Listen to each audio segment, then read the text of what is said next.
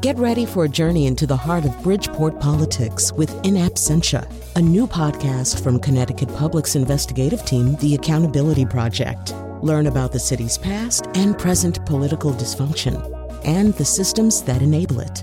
Tune in wherever you get your podcasts. Funding provided by Gregory Melville and Susan Fox and Kathleen Bromage.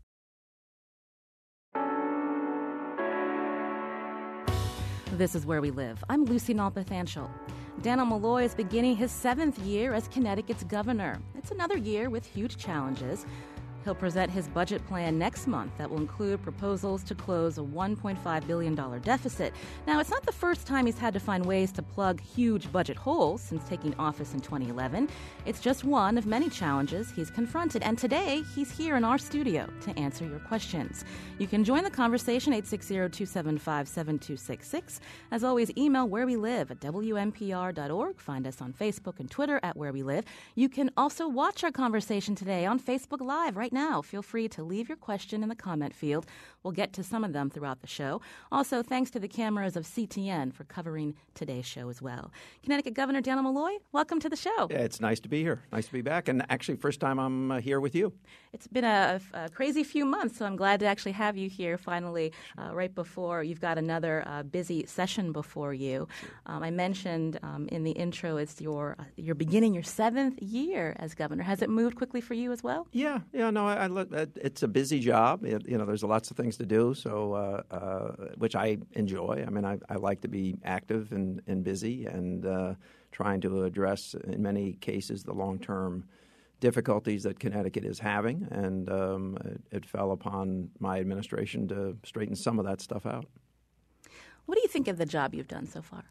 Um, what do I think of the job? I mean, as a as a as, I think we've made a lot of progress. Um, I don't think people realize how much progress has been made. But in 2011, for instance, the first year I was governor, we uh, had negotiations with uh, our employee base and were able to save uh, billions of dollars in long term obligations. That doesn't mean the job's done, it's not. Um, there's a lot of work to do.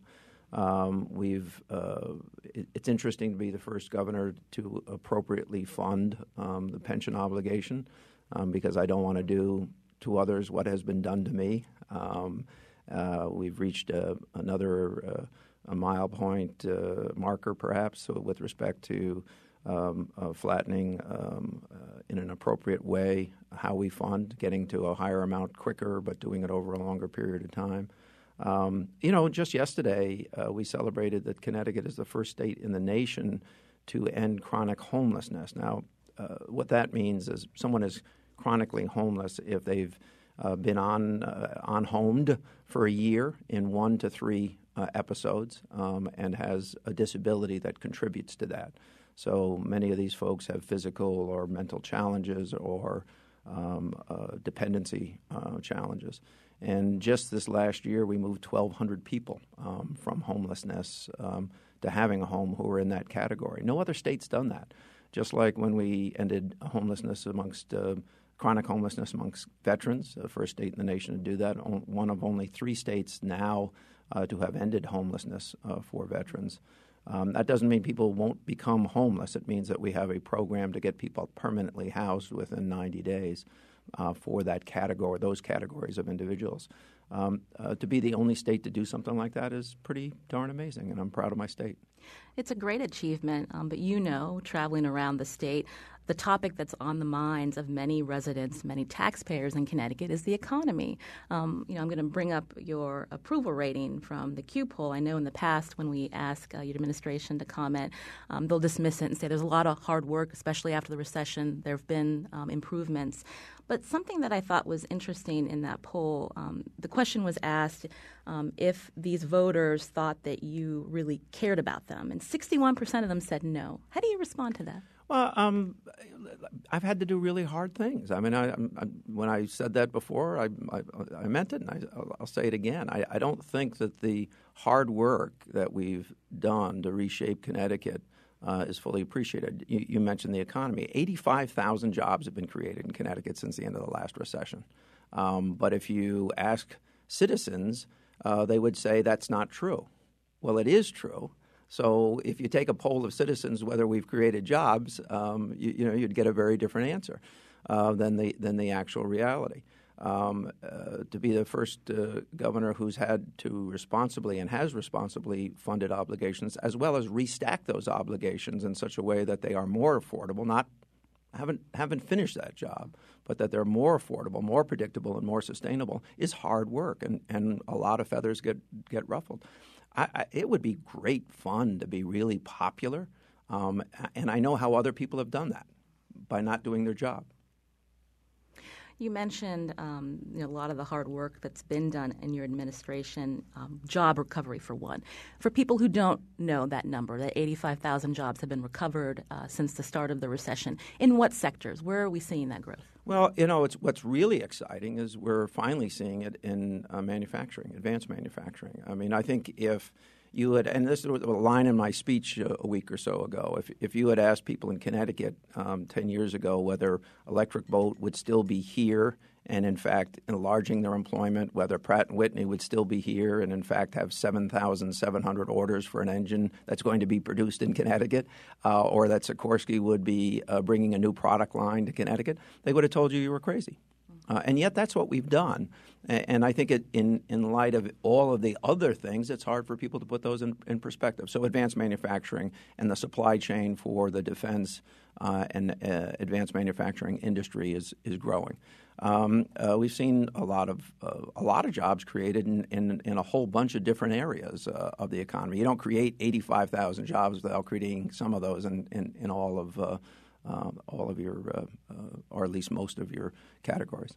Um, we talk about job growth. There's also been uh, cuts um, in the past few years, probably more coming um, this year. Many of those layoffs through attrition, so actual so they're not layoffs. They're not layoffs, right. but are we going to see layoffs this year? I, I, think that will depend on our ability to, or non-ability to reach um, uh, a different place with, with the employee unions. I, I hope we can. Uh, I think there's an appreciation that, that that's probably necessary given all the circumstances. You know, again, I'll, I'll go back to you know, if you asked people whether Connecticut's uh, uh state government is 5,000 people smaller than it was in 2008, or whether Dan Malloy's downsized the executive branch of government by 9.2 percent, your poll would say no, that didn't happen. But both of those things have happened. Can we talk about the pension fund? You mentioned it twice. Um, there's a deal that's been reached that will I guess explain it to our listeners. We'll get to about a, a, a fairly steady contribution of about 2.3 billion dollars, and this is the state um, the state employee uh, pension system. Uh, there's another pension system that the that, that, the state plays the most active role in. That's the teachers, and so that's a separate one. Um, to put it in perspective, uh, shortly before I became governor, that contribution was about uh, $800 million a year. So, uh, and has already reached $1.6 billion under my administration. I've had to manage um, that. 82% of the money we set aside for the state pension uh, program is actually to fund what wasn't funded previously. 82%. Um, uh, I have predecessors and legislatures and, and um, bargaining units that, that entered into agreements with a side agreement that my predecessors didn't have to fund it, uh, that it wouldn't be fully funded for as many as 20 years. Well, when you don't fully fund your pension system, you in essence have a pay as you go system. Uh, and although Connecticut recognized back in 1971 they, they needed to change from a pay as you go system, it's never been properly funded until now. So if you hadn't reached this deal with um, the unions, with the retirement system, and I know that the legislature has been voting on that in early February, the payments to the state would actually have been what six billion dollars? They would have been um, lower for a period of time, and then they would have risen to as much as six billion dollars, which is an impossibility. Um, uh, that was under an agreement that, that some of my predecessors entered into with respect to how the pension system would be funded, which was basically we won't fund it. So, what happens long term? So, short term, this is good, right? That you've come up with this deal, not as much money going into the, the pension fund that could break, no, break I, the bank. I, th- I think you're missing the point. More money will be going into the pension uh, fund for years to come um, in an effort to flatten out and avoid uh, a crisis that wouldn't be met. Um, so uh, we're getting to a higher uh, payment schedule and maintaining that higher payment schedule.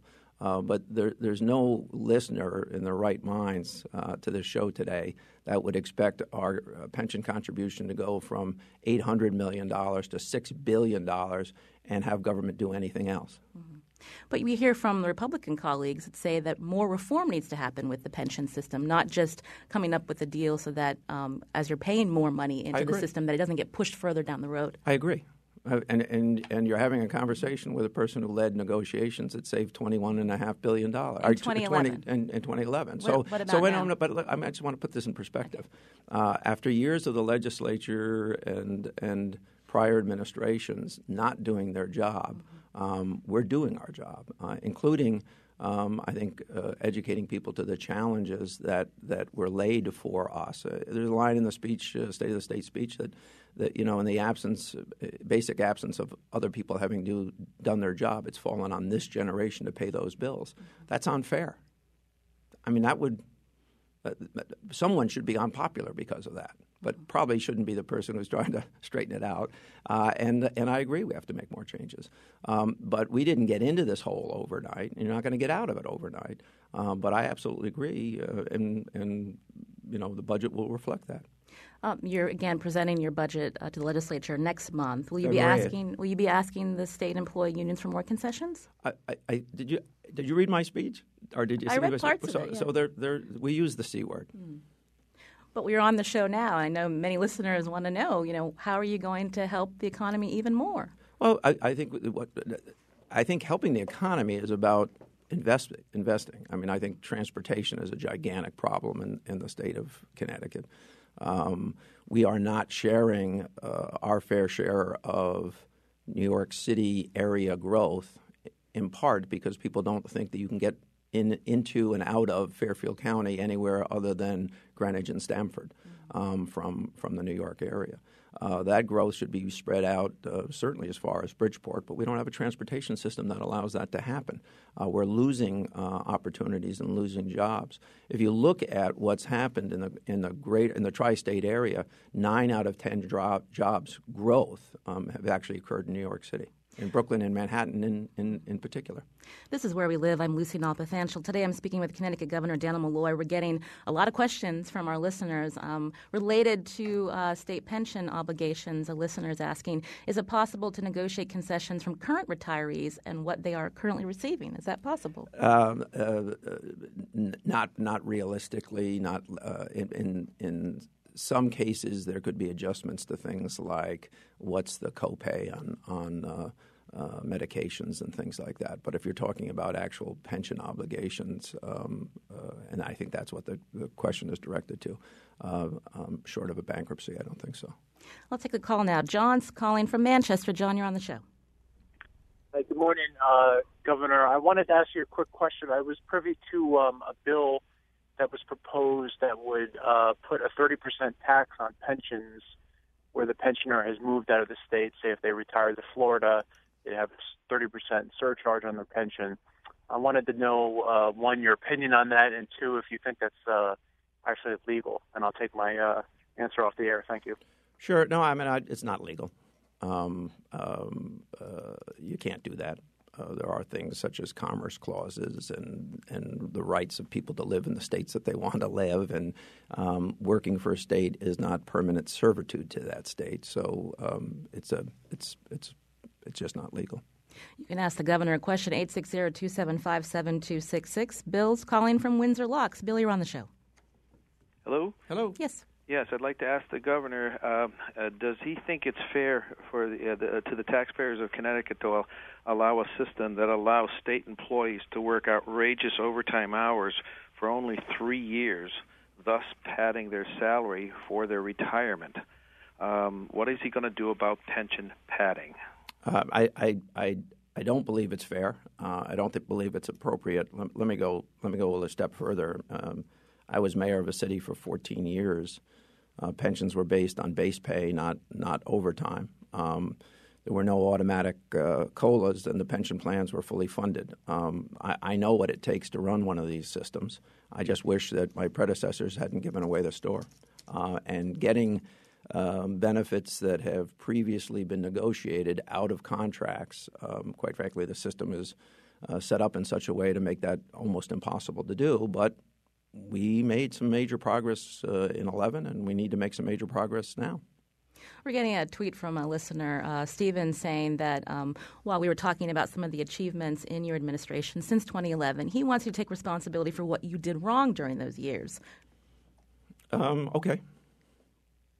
Is there anything that you think you've done wrong? Uh, I, I, think what we've done wrong is is simply put not enough. Um, uh, you know, we, have got to keep moving. We've got to keep making uh, investments. Um, um, I, I, you know, I think one of my disappointments was that um, uh, the legislature failed to put the lockbox issue on on uh, on the ballot, um, and uh, a lockbox would be to say that that uh, monies that are raised for transportation can only be spent on transportation. Um, now, having said that, that's what I'm doing, um, but I believe that that should be part of our state constitution so that um, what other people have done, um, and which I changed uh, over the first few years that I became governor, was that money for transportation would only be spent. One of the reasons that we are underinvested in transportation um, uh, is just that, that, that monies were diverted from, from that cause.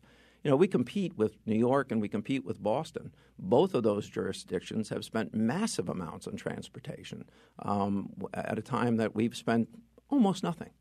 Um, and so it takes a while. I guess I'm disappointed how how long it takes to change uh, the, uh, the, trajectory of, of a state uh, with respect to issues like transportation. Uh, but but it's uh, but it's important to get done. I think on the education side, I, I think we need to make a lot more progress uh, pre-K through 12. Um, I wish we had universal pre-kindergarten. We have something approaching that, but we don't have it yet. Um, that's a disappointment. Uh, I wish the economy was more robust so that we could pay for that, so that no child would be denied uh, a quality pre uh, kindergarten uh, learning experience. Uh, but I, I believe um, as we sort out our long term and short term obligations, we're going to get there. I'll take one more call before the break. Jackie's uh, calling from West Hartford. Jackie, you're on the show. Hi, how are you? Good. What's your question um, or comment? Great. First, Governor, I'd like to thank you for your service. I know it's a hard job, and I really appreciate everything you and your colleagues are doing. Thank you. Uh, having said that, I knew uh, that I knew there was a second part. Well, of course, there's a second part.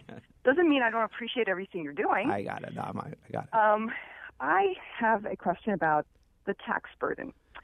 I've been living in the state for oh about 20 years. I moved up from Virginia, mm-hmm. and I still have a lot of friends in Virginia. And quite honestly, the tax difference is huge, and I'm talking state and local, not federal.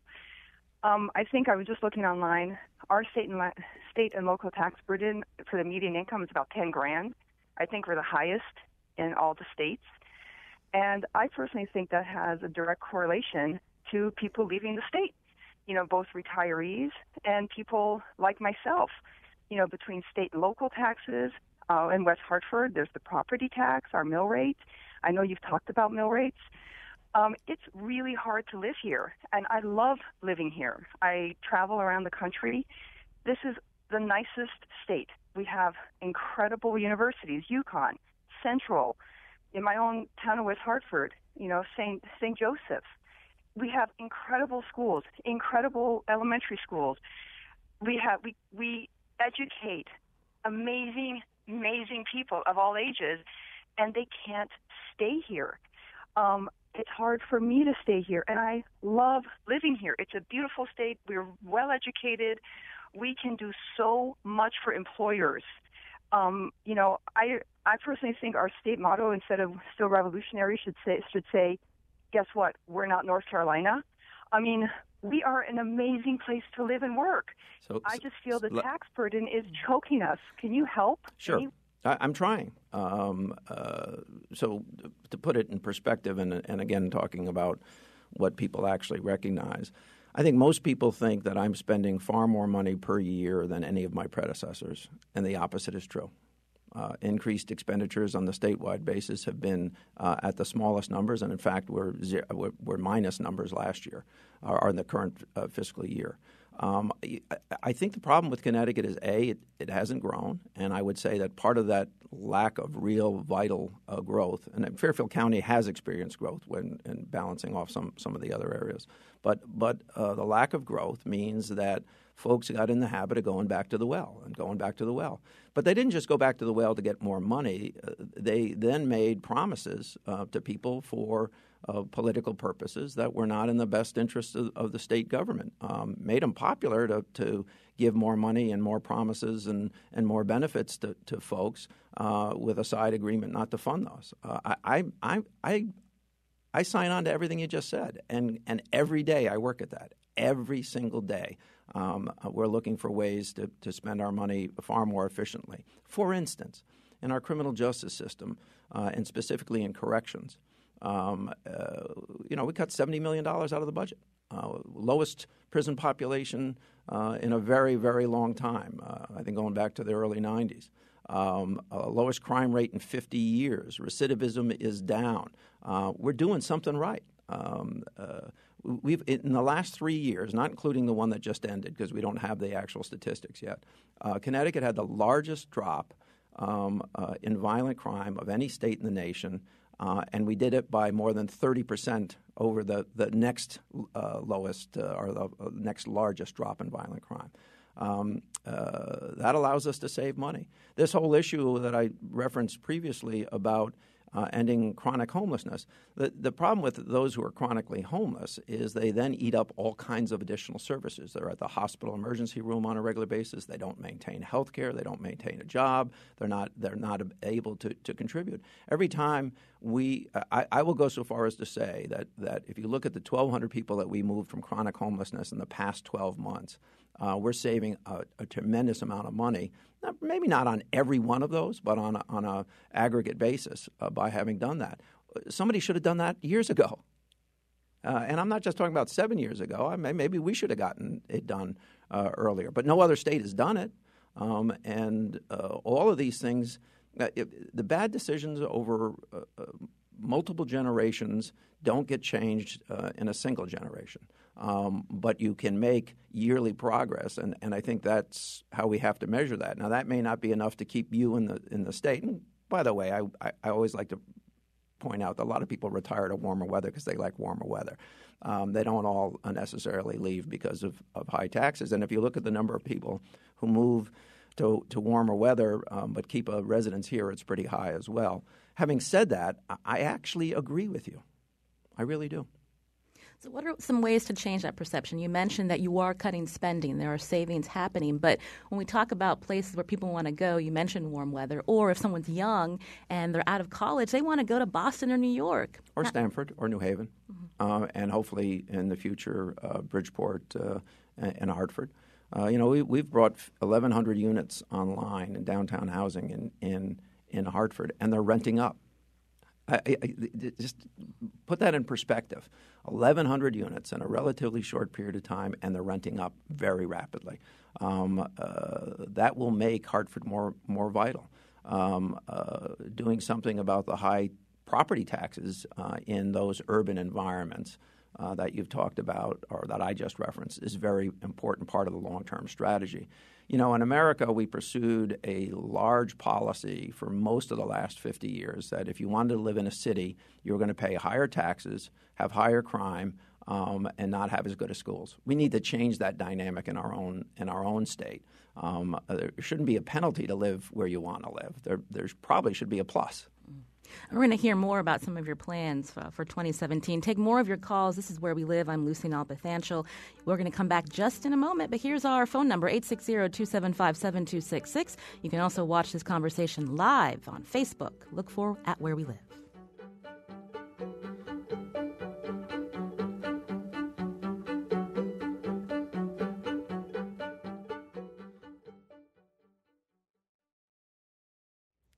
This is Where We Live. I'm Lucy Nalpathanchil. In studio with me today, Connecticut Governor Dannel Malloy. He's here to answer questions about the challenges ahead and take your com- questions and join the conversation 860-275-7266. You can email us at where we live at WNPR.org. Find us on Facebook and Twitter at where we live. Uh, Governor Malloy, uh, we wanted to ask you about uh, new revenue streams. And one of our listeners is also um, asking about this on Facebook, and that is uh, what chance is there to get tolls similar to what Massachusetts has? No toll booths no, no toll booths needed, rather. We would only need them on the borders. We'd raise enough to pay back the price of that toll technology. What are your thoughts? Uh, border tolls will not be approved by the federal government. Um, uh, just as the system that you reference in uh, Massachusetts is not border border tolls. It's it's the tolling of a road system in its entirety, um, and the federal policy against border tolls is is pretty significant and has been exercised relatively recently uh, in the case of uh, Rhode Island. So, we, if we're going to have a toll discussion, we should have a mature one about what, what is legal and what is not legal, and simply having tolls at, at your border is not legal. Um, uh, I would prefer that the legislature had approved for the citizenry to approve, and I'm sure they would have, a lockbox that would make sure that any monies raised, including from any other source that might be added, uh, would only be spent on, on transportation. I've, I've, often said that that really needs to be the precursor to a broader discussion. Having said that, since they didn't do that, we are running out of transportation dollars because people are going further and further on the same gallon of gas, uh, and lots of cars are not even using gas or, or oil for that matter. So we better do something soon um, to resolve that issue. Otherwise, the plans, including the designs and the engineering that we're doing currently, uh, will not uh, come to fruition because there'll be insufficient amounts of money to spend.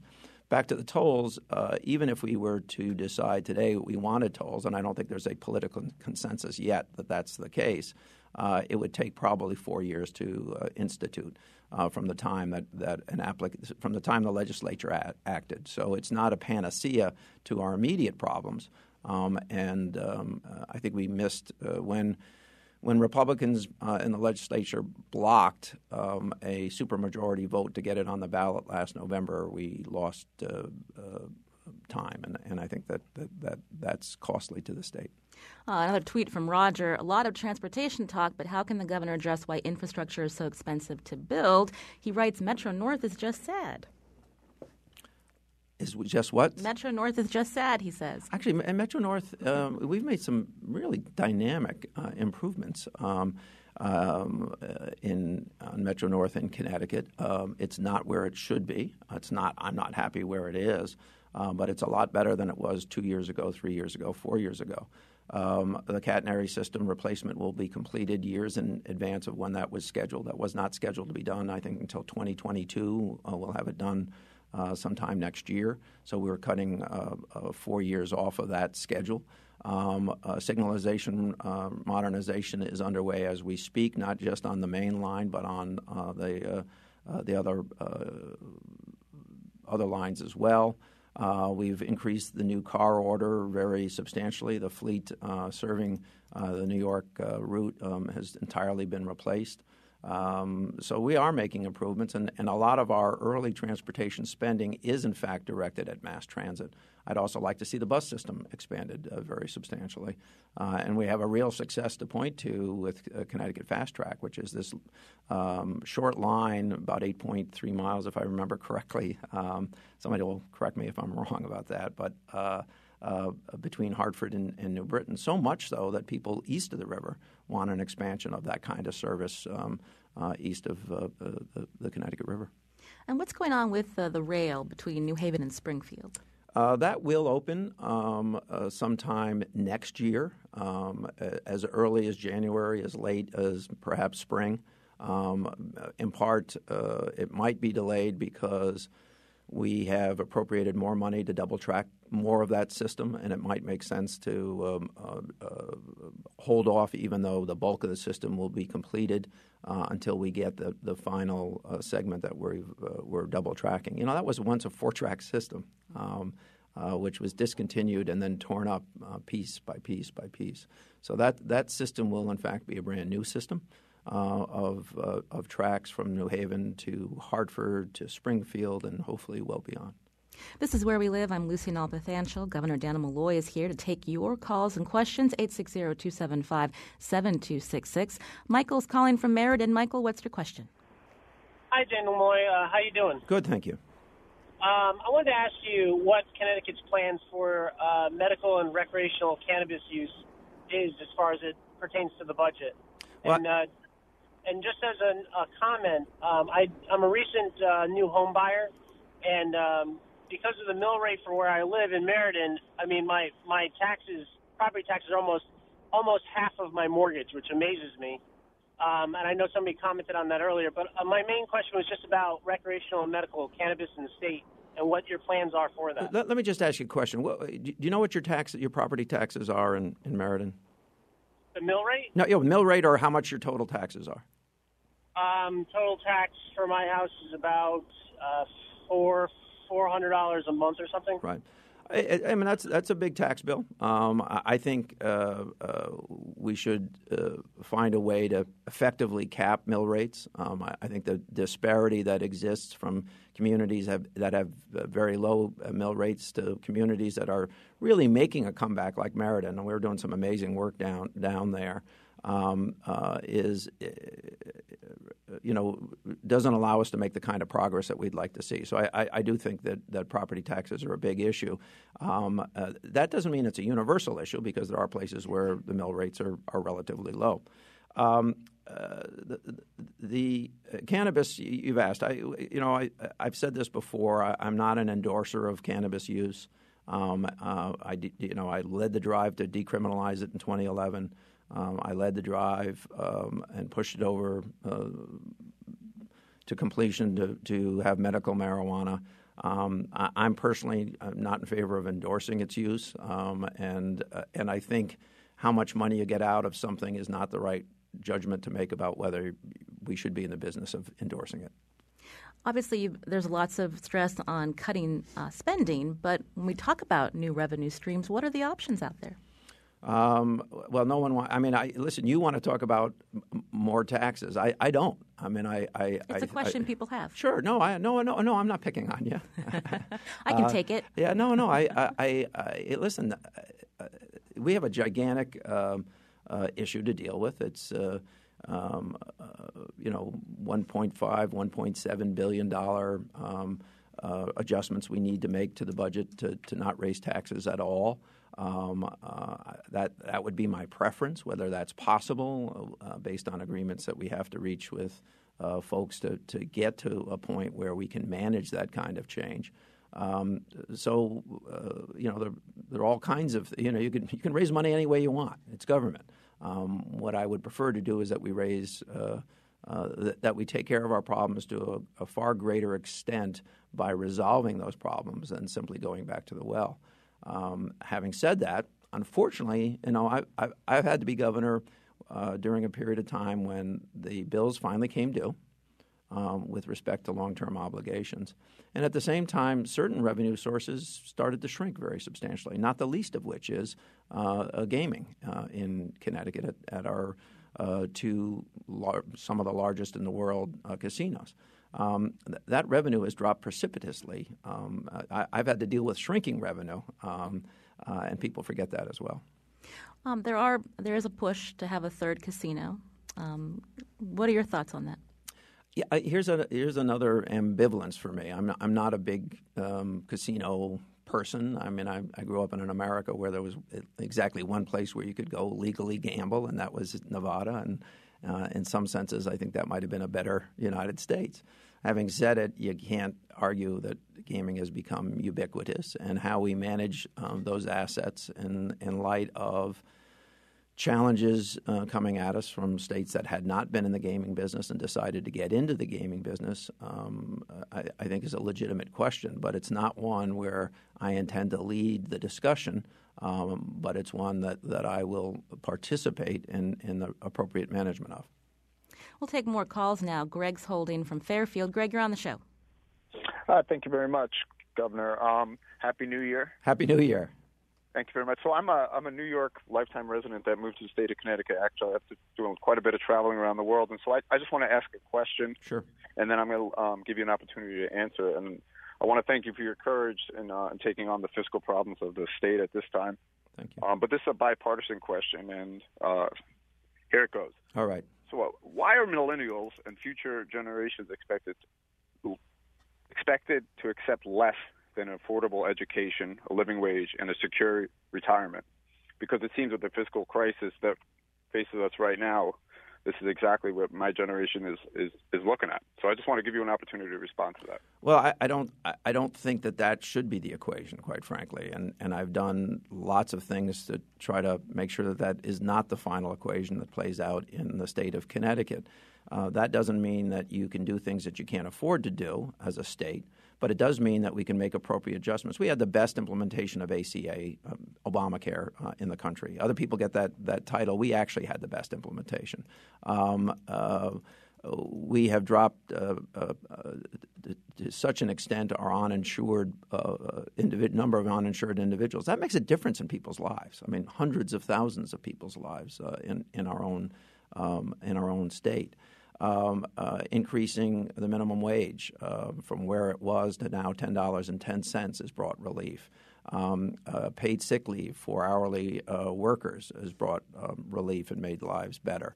Um, uh, but I, but I, I agree with you. The idea that the federal government makes money, um, and, and I'm not, maybe they should make a little money on student loans, but that they make massive amounts of money on student loans uh, is patently unfair. Um, uh, and is anti-investment that the family or individual is making in their own education. So that that should change. Um, I, I, think that there are lots of things that we need to get done, uh, and I honestly I I try to take those things on uh, on a daily basis. I look for the kind of uh, inequities that, that you're referencing and the unfairness uh, of it all at the same time that I struggle to, to deal with a state that made really bad decisions for a really long period of time and yet is one of the most beautiful and productive um, and interesting and safe and healthy places to live in the world there's a lot of good um, pluses, but the perception again, when you're out of Connecticut, you hear people complain here about Connecticut and the cost of living, the business climate. When you're out of Connecticut, people aren't hearing what you just said, the positives. How can Connecticut do a better job marketing itself? Well, I, mean, I think I think people have a. Uh, I think on a national basis, as somebody who gets around the nation, Connecticut actually has a much more favorable uh, view uh, from the outside than it does the inside. And and I sometimes I joke that you know Connecticut's the place where the glass that can only be half empty was invented. Um, you know, I, I, I, could just riff off statistics. We're the best readers in, in, we're the best readers in 12th grade in the nation. We're tied as the best readers in eighth grade in the nation. Uh, uh, after five years of decline in uh, high school graduation rates. We've had five years of increase in graduation rates and now graduate a higher percentage of, of our uh, students than ever before. And quite frankly, it means more because we have more uh, children living in poverty uh, taking advanced placement courses and passing those courses as one measurement. I mean, I, I could riff on really great stuff about Connecticut, um, a- including the fact that we're actually, for the first time in our history, uh, effectively, uh, albeit on a long term basis, dealing with our deficiencies in transportation, in funding of our long term obligations, in fairness to our population, in improving our health. Uh, we're, we're one of the top three healthiest states in the nation, even though our senior population is the seventh largest. Imagine that. We, we managed to be one of the healthiest places in the, in the country, even though the audience of people who get sick and cost a lot of money is larger in our state than it is in other states. That's remarkable. But, but nobody wants to celebrate everything. They want everything to be perfect overnight, and that's just not realistic. Listen, I, I could tell you I could do it. I I, I, I, I know the words. I'm going to solve everything today. Um, but it wouldn't be true. Uh, on the other hand, I'm going to go back to the office and work really hard to resolve the things that I can resolve today uh, and lay plans to resolve the things that I can't resolve today to resolve them in the future. We do want to ask you your plans to help make education more equitable across the state. We need to take another break and we'll get to more calls. This is Where We Live. I'm Lucy Nalpathanchil. That number 860 275 7266.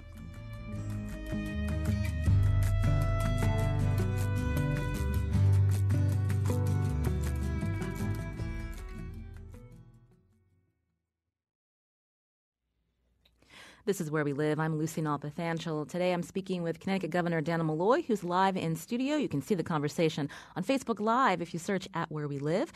We've got a number of uh, callers who want to ask you a few questions, uh, Governor. But you know, I wanted to ask you about um, state aid and how that's going to change um, in this new uh, session. Well, again, I, I, will go back to uh, it's a broader discussion about how much money we spend. About 5.2 billion dollars of the state budget, which is about 19 billion to 20 billion dollars. Uh, so uh, about 22% of that actually goes to local governments um, and or, or directly or indirectly supports local governments. So it's a big, gigantic part of our budget. And in reflecting on the budget and the uh, inequality um, of things like mill rates and uh, uh, and who has the largest amount of uh, non-taxable property. Um, uh, we probably need to spend that money more wisely, and we probably need to spend it in such ways that it makes it more likely that communities will make a comeback than less likely. So um, you've made remarks. Uh, I think it was late, lately to the um, the group that represents COST. small towns, right. uh, COST, um, about how um, state aid will need to be allocated more fairly to municipalities that really need it, that have that that um, that burden because they don't have a lot of tax revenue to pull from, such as Hartford. Uh, Mayor Luke Bronin, who used to be in your administration, has been traveling around to the suburbs saying that you know for Hartford to succeed and to not to go bankrupt, we need to to help the city. Um, so, what can these small towns expect if they're not going to see that that same state aid? Um, what's the you know what's their what's their future in terms of when we talk about um, the fact that people are worried about high taxes? Um, well, I think let's talk about. I, mean, I, I think that that a formula needs to take into account what the local tax obligation is, as well as the other obligations such as education uh, or concentrations of poverty. Uh, but what we've designed is a, system that largely ignores that, um, and and that's not a good system. So I think what everyone should expect is fairness. There was a, a formula, education cost sharing, is that right? ECS. Um, I've heard from advocates that's never really fully been funded. Um, so, how will you, if you're going to give more money to municipalities that need it um, to help with such things as education costs, how do you hold them accountable? Well, you know, uh, people say lots of things um, and ignore lots of things. So, so you know, if, if something in column A isn't just right, you criticize that and you ignore the fact that column B you might be getting more money than you than, than you had anticipated. Uh, for instance, uh, uh, we, we, disperse money to, in lots of different ways to, to, to local governments at 5.2 billion dollars, which, by the way, has gone up since I've been governor, not down. Um, but I but I think there there is a uh, a reality that um, uh, we need a system that's fair. Um, and and you know, I, I, people can disagree with me. I, I don't. That, that's legitimate, and, and, the legislature will have a role to play.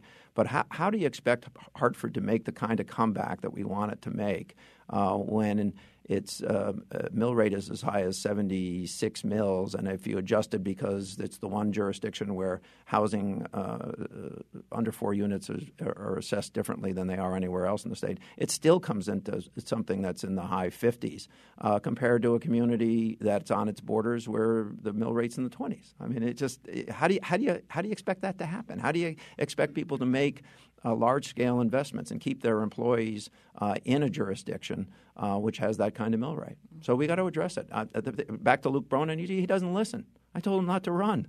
Uh, he, he, went out and did it, and and, uh, and he's doing a great job. Let's take some calls. Kimberly is calling from East Haven. Kimberly, you're on the show. Good morning, Governor Malloy. Good morning. Thank you so much for taking the time this morning to explain to us some of our budget challenges. Um, so a lot, we had heard from this woman from West Hartford talking about her tax burden, but then she went on to explain what those taxes pay for, how we have great schools here.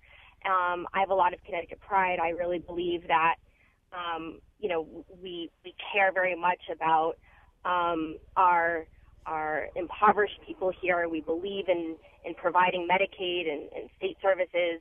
Um, and so I, I don't I don't prescribe to the notion that our taxes are are are too high, though um, though I do think that our richest one percenters um, aren't paying their fair share. So what can we do as a state to ensure that we're closing corporate tax loopholes and that we're raising income taxes on our highest earners so that our one percenters here in the state are sharing the burden. So, so our one percenters in our state pay 35% of all income tax in the state.